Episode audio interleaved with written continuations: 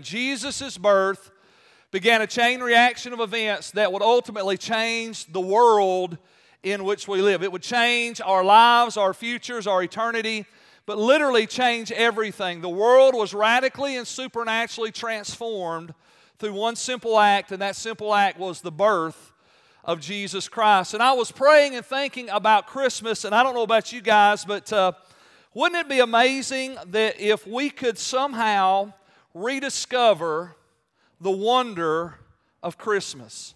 Uh, how many of you remember uh, being a kid on Christmas morning? Anybody remember those days when you were a little kid on Christmas morning? And the, the longest night of the year, right? Hands down, longest night of the year is Christmas Eve, right? And you go to bed and you're anticipating all of those things that are to come the presents and all the fun and all the things. And, and I don't know about you guys around our house. Uh, my sister Teresa's right over here on the front row. My dad is right back there. My mom and dad had this 5:30 rule on Christmas morning. And so we could not get them out of bed until 5:30 in the morning on Christmas morning, which seemed like forever, right? I mean, you know, we were up at two o'clock, at three o'clock, at four o'clock, and we were just anticipating that Christmas morning. We could not wait to get to the Christmas tree and, and open the presents and do all the fun stuff that we did on Christmas morning. And, and you know what? I was just thinking this week, I thought, what, what an amazing thing would happen if that anticipation and expectation that we had as children, what if we could rediscover that? What if we could rediscover that anticipation and that wonder of Christmas morning? And what if we could live our lives every day with an anticipation of who Jesus is and what he desires to do in our lives every morning. And I think other than the 5:30 thing, everything else would be really awesome, right? I mean, could you imagine if you got up every morning with an anticipation of man, it's Christmas. Man, God is going to do something great today.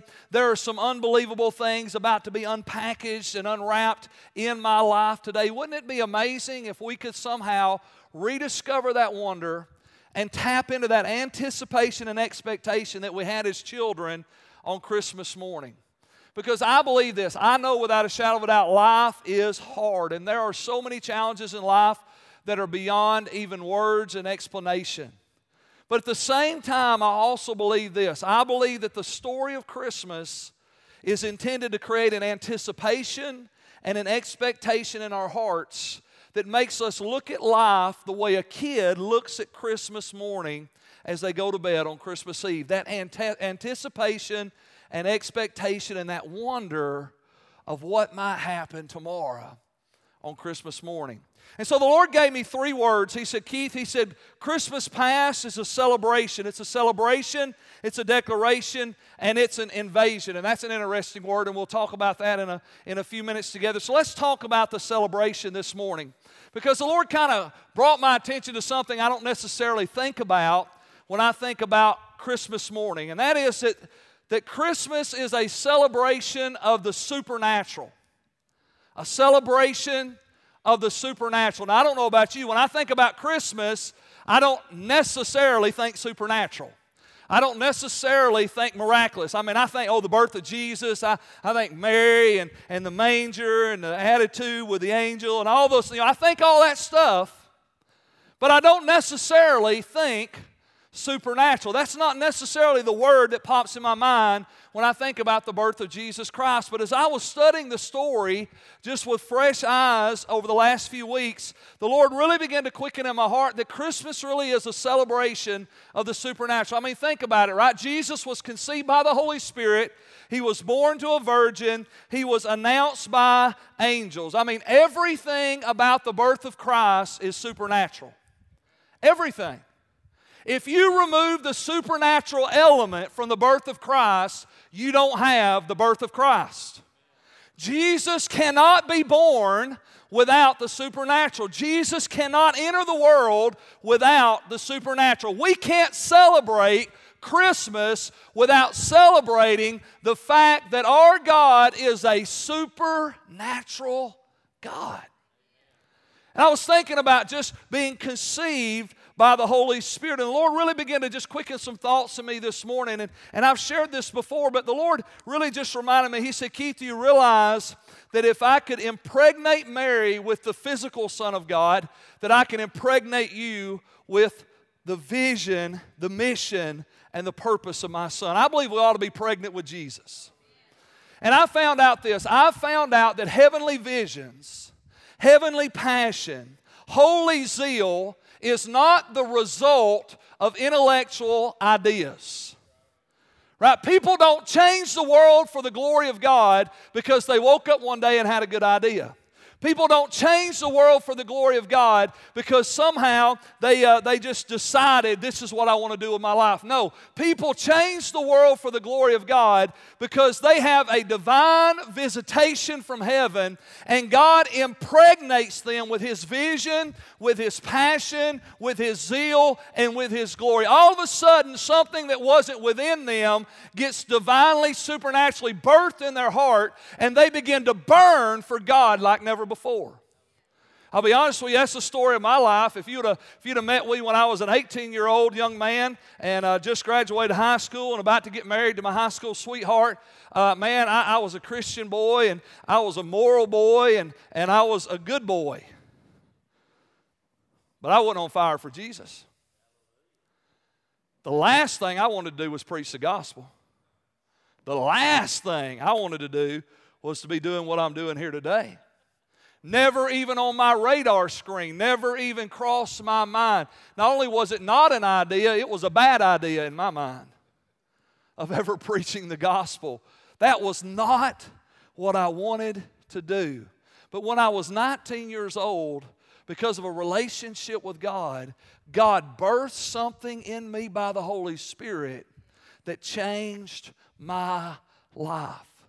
It was a supernatural conception that deposited something in me that made me forever different, that caused something to burn in me and live in me and kick in me that could not be tamed by anything in this world. And I want to say to you today that the same God that conceived in the womb of Mary is the same God that I believe this Christmas wants to conceive His vision, His passion, His gifts, His callings on the inside of you. God wants to burst something in you that is so great that it'll consume the rest of your life. How many of you know that from this moment on, Mary's life was never the same? I mean, she could never go back, right? She could never not be Jesus' mom. You know, she could never escape the fact that whenever she was confronted with something that was hard or difficult or challenging, you know what? She had to always be reminded by the fact that when she faced something overwhelming in her life, she had to be reminded of the fact, oh, yeah, I remember when I got pregnant and I was a virgin and the Holy Spirit came upon me. And God conceived something in me that was not of this world. And I didn't have anything to do with it other than the fact that I was willing to make myself available to what God wanted to do in my life. One of my favorite stories in the Bible is the story of Christmas, and it's the story of Mary where she says to the angel, According to your word, be it unto me. What would happen if in this church today every Christian just started saying, You know what, God, according to your word, be it unto me? According to your word, be it unto me. God, I just want to be a vessel through which you can birth the things you want to birth, through which you can conceive the things you want to conceive, through which you can plant the things you want to plant, through which you can deliver the things you want to deliver. And God, according to your word, God, if it's wiping babies' bottoms in the nursery or whether it's preaching from a stage in a stadium, God, whatever it is you want me to do, just according to your word, birth it in me and I receive it, God. See, Christmas is a celebration of supernatural conception. And I am convinced today God wants to conceive some things within us. It is, it is a celebration. Mary was a virgin. We saw, right, the story acted out this morning. I can't imagine being Joseph and your fiance saying, Hey, I'm pregnant, but I've never slept with a man, and you saying, Sure. uh huh. You were caught, right? I mean, wouldn't that be what you think? And then Joseph, I mean, think about it. So Mary had an angelic visitation. Joseph had an angelic visitation. And, and then when Jesus was born, the Bible says that the shepherds had an angelic visitation. And then I love the, the one of the translations says that not only with the angel, the Bible says there was a multitude of heavenly hosts. You ever read the book of Revelations? There are some freaky creatures in heaven. There are cherubims that the Bible says have eyes on the outside and eyes on the inside. What does that look like? Creepy. Yeah, that's probably the right word. And, and so here's the shepherds in the field, and, and an angel comes. That's crazy enough. And then all of a sudden, the heavenly host of heaven surround the angels, and they begin to declare the glory of God, declare the sovereignty of God, declare the praises of God. Why? Because the birth of Jesus was and is a supernatural event. And the last point on that screen simply says this Jesus' physical birth boldly declares that nothing is impossible with God. So, how do we live with a spirit of anticipation? We live with a spirit of anticipation by celebrating the supernatural. See, when you begin to realize that nothing is impossible with God, then all of a sudden you can wake up every day and you can begin to think, you know what, maybe today's the day. Maybe today's the day that, that I've been praying for is going to come to pass. Maybe today's the day that my family's going to come back together. Maybe today's the day that my children are going to be saved. Maybe today's the day that that stronghold's going to be broken. Maybe today is the day that that thing that I've been believing for, that thing that I've been praying for, that thing that I've been hoping for, that thing that I've been crying out to God for, maybe today is the day See, when you begin to celebrate the supernatural, you can begin to live with an anticipation that today could be the day. Why? Because when you celebrate the supernatural, it automatically creates an expectation of hope. Man, if nothing is impossible with God, if God can make a virgin pregnant, send angels to announce his birth, fill the ground with a host of heavenly, heavenly multitudes, and God can do all that just to birth his son into the world, then surely God can show up and show out in my life. And so when I begin to celebrate the supernatural, all of a sudden it begins to create an anticipation of hope that I can begin to wake up every day and say, you know what, maybe today is today. I know that when Kelly and I, as she walked through 10 years of severe depression, there were, there were many days I got up with an anticipation of hope, and there were many days that I didn't. and I can tell you without a doubt, the days that I woke up with an anticipation of hope, those were the good days. And the days that I woke up with no hope, those were the bad days. And they were bad days not because of what was going to happen that day, they were bad days because I was hopeless that day. But if you begin to recognize what is Christmas, as we celebrate Christmas, as we celebrate the birth of Christ, the birth of Christ is a celebration of the supernatural. Remove the supernatural power of God, and there is no birth of Christ. He cannot be born without the supernatural. And so, as we celebrate Christmas this year, let's learn to recognize we are celebrating the supernatural. God, if a virgin can conceive by the Holy Spirit and she can give birth to the Son of God, and God can be made flesh in a moment and change the world forever, then surely God can show up in my life. And maybe today will be the day that I will see my prayers answered. And so I can wake up with an anticipation of hope because my God is a supernatural God. Amen. Doesn't mean He always does what we want Him to do, but it does mean that He's able to do anything. Amen. The second thing is not only is, is Christmas a celebration of the supernatural, but it's also a declaration. Christmas is a declaration of the good news and the great joy of Jesus Christ, right? Isn't that what the angels said? Behold, we bring you uh, good news. We bring you glad tidings of good news, which will be great joy to all people. Why? Because Jesus, the Savior, was born.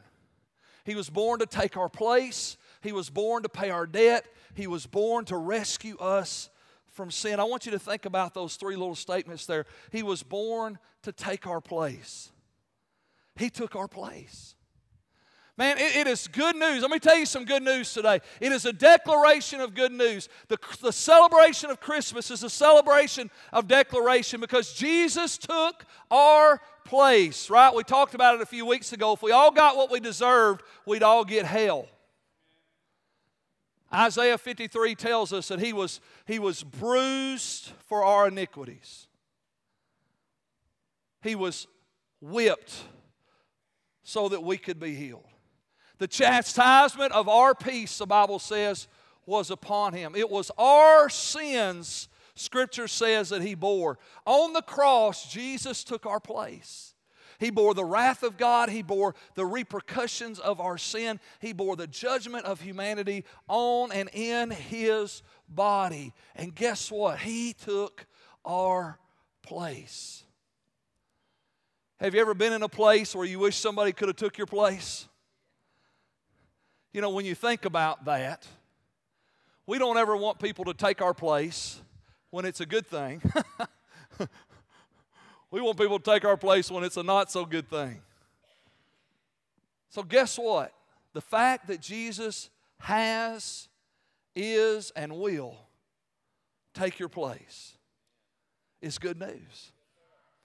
It's a declaration of good news. And we ought to be like the angels. We ought to be so awakened by the wonder of who Jesus is, by the celebration of the supernatural, by the declaration of the good news, that we ought to leave this place not only today, but every day of our life. We ought to be looking for opportunities to tell people, you know what? Hey, there's some good news that brings great joy to all people. Not only did he take our place, but the Bible says he paid our debt.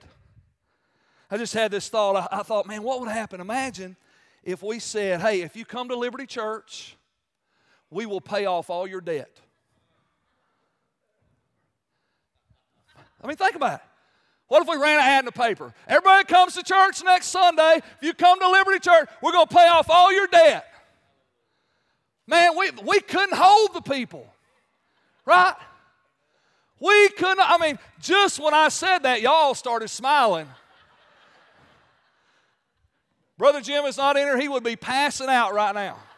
CPR machines would be hitting him right now because it would be bad. But, but just think about it. the thought of somebody paying your debt. No more house payment, no more car payment, no more credit card bills, no more debt. Think about how awesome that would be if somebody just showed up and paid your debt. It puts a smile on your face, doesn't it?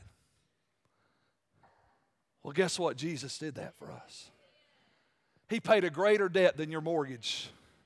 He paid a, a, greater debt than your car payment. He paid a greater debt than that credit card debt. He paid the debt of your sins. You talk about good news, you talk about smiling, you talk about rejoicing, you talk about celebrating, you talk about declaring. Just think about it. I think that ought to be our new, our new uh, evangelistic tactic. I think we ought to just start telling people, hey, come to church and Jesus will pay your debts. They may be a little disappointed when they get here, but when they experience, right? When they experience the forgiveness of sin, they'll say, Hey, I'll take this over my mortgage any day. Amen? How many are glad there's a debt that's been paid this morning? Through the blood of Jesus Christ. He took our place, He paid our debt, the last little part there on that screen simply says this that he that he bo- he was born to rescue us from sin. And, and I want to just give you a thought on this because the word sin, in its simplest measure, to sin literally means to miss the mark, to come short of the glory of God. So if you can imagine a bullseye, me, me and Levi, we have a little uh, Thanksgiving tradition. Ian's joined us now, and so, oh, or well, he didn't get to join us this year, but he's going to join us. But uh, uh, we have a little Thanksgiving tradition. So me and Levi on Thanksgiving morning, we actually started with Nathan Meredith several years ago. Uh, we go to a turkey shoot first thing early Thanksgiving morning. First couple years, we brought home turkeys. Last few years, we ain't brought home nothing. But, but you go to that turkey shoot and they've got these targets set up, and right in the center is the bullseye. And that's the ultimate, the ultimate goal, right? And everybody takes their shot and they bring them all in and they look at them, and whoever got the closest to the center wins the turkey for the day. I want you to imagine that God's purpose and God's plan for your life is the bullseye. And anything that keeps you from that is sin. Jesus died. That, that's exactly, I think we've got that scripture, Luke 2, verse 10, during Joseph's angelic visitation. Well, maybe, maybe not. See, the angel reassured them, and said, Don't be afraid. I will bring you good news that will bring great joy to all people. One more scripture. The Savior, the Messiah, the Lord has been born today in Bethlehem, the city of David. And here it is, Mount Mark 121. I'm sorry. And she will bring forth a son. This is the angel speaking to Joseph. And you shall call his name Jesus, for he will save his people from their sins. So, rescuing us from sin, saving us from sin, he did that when he took our place. He did that when he paid our debt. But he also does it daily. Because every day of our life, when Jesus Christ becomes Lord of your life, all of a sudden He begins to lead us and guide us. And we're going to talk about this in a little more depth by His Spirit. And the heart of God is simply this He wants to rescue us from sin, He wants to rescue us from anything that causes us to live our life outside the bullseye. Anything that keeps you from hitting the mark or the target or the prize or the purpose of God for your life and for my life. And, and, I'm not sure about you, but I know for me in my own life, I know that when I follow God, when I follow God, my life works. Now, it's not easy, and it doesn't mean there are not overwhelming challenges, and it doesn't mean there's not overwhelming grief, and it doesn't mean there's not pain and heartache and setback. But I found out as long as I keep following Jesus, no matter what circumstantially happens to me, my life will work. But the moment I stop following God's plan and I start getting outside of the bullseye, all of a sudden my life stops working. And there's this bleed over in my life. Where, where when I miss the mark, all of a sudden, that one area that I miss the mark in begins to bleed over into every area of my life. And it begins to begin to deteriorate the joy, the peace, the love, the life, the purpose, the passion, and the zeal that God has given me. And all of a sudden, I realize my life just ain't working. Relationships aren't working, finances aren't working. It's amazing how many people, how many testimonies after testimony after testimony I hear all the time. People that were in church and get out of church and then come back to church, and their testimonies all the same. Man, we got out of church and everything fell apart. The reality is that it really wasn't church. It's just that church reconnects you to Christ. Right? That's part of our purpose, by the way. It's to connect people to Jesus. Our ultimate goal in existence is to connect people to Christ, whether they're lost people or whether they're saved people that have stopped following faithfully after Him. And when we follow Him, guess what happens? He rescues us from sin. All of a sudden, we start hitting the point, we start hitting the prize. Our family starts working, bullseye. Our kids, bullseye. Our finance, bullseye. Our job, bullseye. Our ministries, bullseye all of a sudden you start winning. You start seeing the prize of God's glory in your life. And winning's not all about winning, but it's amazing when you win God's way that everybody connected to you wins also. See, when you win in the world, somebody wins and everybody else loses. When you win in the kingdom, when you win, everybody connected to you wins. It creates a repercussion of life that begins to flow out to everybody that is personally touching your life. So, Christmas is a declaration of good news and great joy. I don't know why we're not smiling. When you get, when you get upset, just think, He paid my debt. He paid my debt. And something about the thought of our debts being paid naturally creates joy. How much more should our debts being paid spiritually bring great joy into our hearts? Let me give you our last thought. So, Christmas is a celebration of the supernatural, declaration of good news and great joy. But Christmas is also a heavenly invasion. Jesus is Emmanuel. God is with us, and He moves among us, and He lives within us, and we are never alone. As I started kind of putting this message together, the Lord started connecting some dots in my heart. And when I first wrote down this third point, I wrote down that Christmas is a not an invasion, I wrote a visitation. A visitation of heaven. And the Lord very quickly checked my heart and corrected me. He said, In the Old Testament, I visited people. In the New Testament, I invaded the earth with my presence. It was not just a visitation, it was an invasion where he came to take over. Amen? Right? He invaded the earth, right? You watch any of those sci fi movies and the aliens want to invade the earth. Why they want to invade the earth? They want to take over, right? On Christmas morning, Jesus invaded the earth and took dominion over this planet. He took back what Adam lost. How awesome, the great invasion. Amen. It is a heavenly invasion. When we celebrate Christmas, we are celebrating the invasion, a heavenly invasion. God is with us. He's with us. In the good times and the bad times, when things go our way, when things don't go our way, when tragedy strikes, when grief comes, He is with us. His ever abiding presence is there. In the Gospel of John 14 and 16, Jesus talks about the person of the Holy Spirit, gives us some of the greatest insight in Scripture about the inner workings of the Holy Spirit in our life. And he said, when the Holy Spirit comes, he said he's going to convict the world of sin, of righteousness, and of judgment. Right now, the Holy Spirit is moving in our world. And I, I want to encourage you, I want to give you a thought this morning. I want to give you just a maybe a, a word of instruction because I believe that there, is, there really should be a declaration. We prayed over our C2 class this morning, and when I say that the Great Commission is a part of our lives, I really mean the Great Commission is a part of our lives. We, we are called to go into all the world and make disciples, and all the world begins right here. Right? It begins with telling our neighbors and our coworkers and our families and our friends about who Jesus is.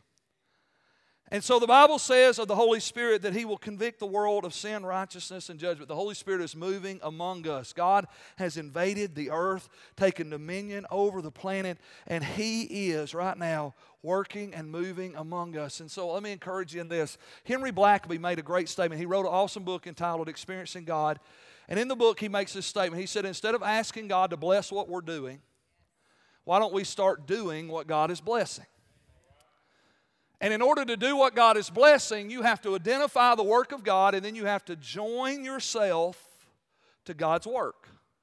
So let me give you a great insight when it comes to reaching people for the, for, with the gospel of Jesus Christ. Anytime somebody begins to ask you spiritual questions, if anybody begins to ask you about God or church or the Bible or heaven or hell or any of those things, let me tell you something. When they are inquiring about the things of the Spirit, that is an indicator that God is at work. Because Jesus said it this way Jesus said, No man will come to me unless the Father who sent me draw them. Again, people don't get saved because they wake up one day and have an intellectual idea that says, I need to accept Christ. People get saved because the Holy Spirit begins to draw them into a life giving relationship with God. He convicts their heart of sin, of righteousness, and of the judgment to come, and all of a sudden they come under a thing we call conviction. Which begins to make them begin to inquire about the things of God. So when somebody begins to ask you questions about the Bible or God or anything that is spiritually minded, understand, let a little bell just ring, ring, ring, ring, ding, ding, ding, right, go off in your head. I sound like that chicken a while ago, didn't I? I was looking in my Bible where that chicken was, I'm sure it's in there somewhere. But let that be a little bell That when somebody asks you a spiritual question, that is an indicator that God is at work in their life. And when that happens, you know what we need to do? We need to stop what we're doing and we need to join ourselves to the work of God. We need to take a moment and initiate the hunger that God is cultivating in their heart. Because when you do that, and I do that, all of a sudden, what we do is we join ourselves to what God is doing, and we see the Holy Spirit's work in people's lives begin to come to fulfillment. Because if you think about your life, there was probably somebody along the way that maybe helped you close the deal of your walk with God there was somebody that encouraged you or somebody that prayed with you or somebody that, that put their arm around you and brought them brought you into the church or brought you into a small group or, or just whatever it is there was somebody in your life that played a significant role in your salvation we ought to be that person to other people and when we understand Christmas is a celebration of a heavenly invasion, then we begin to understand, you know what? God's at work. And I found out that a lot of times the people I'm praying for are resistant, and sometimes people I don't even know about God's working in. And I'm like, well, I'm not praying for you. I can't witness to you. Well, maybe I should, right? If God's working, I ought to join myself to that work because He is moving in our world. The last part of that statement says, not only is He moving among us, He is living within us. If you're here today and you've been born again, anybody been born again?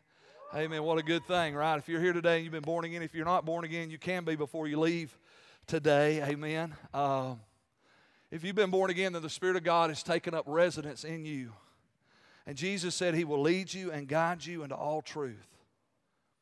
See, we have a inner dwelling presence of God called the Holy Spirit.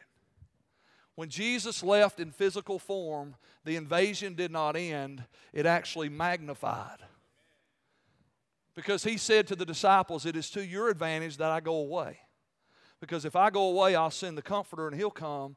And I was physically in one place at one time. He can spiritually be in every place all the time and fill every heart in every life. And we have received the empowerment and the enablement of the Holy Spirit to lead us and guide us in all truth. He is in us. And if you've ever been through an encounter, you've heard me make this statement Benny Hinn wrote a book entitled Good Morning, Holy Spirit, and that's how I start typically every day of my life. This morning, when I got up, the first physical words that come out of my mouth are Good morning, Holy Spirit. Why? Because He is my guide, my teacher, my comforter, my helper. He empowers me, He enables me, He gifts me, He leads me, He teaches me. I experience and know about God through about it for just a minute. Everything you experience and know about God, you now experience and know about God through the person of the Holy Spirit. So don't ignore Him, embrace Him. Heaven invaded earth so we could be empowered by the Holy Spirit to be His witnesses so that the world can see who Jesus really is. Amen. Christmas is a celebration, a declaration, an invasion. And I believe Christmas past ought to be Christmas present, and it ought to be Christmas future.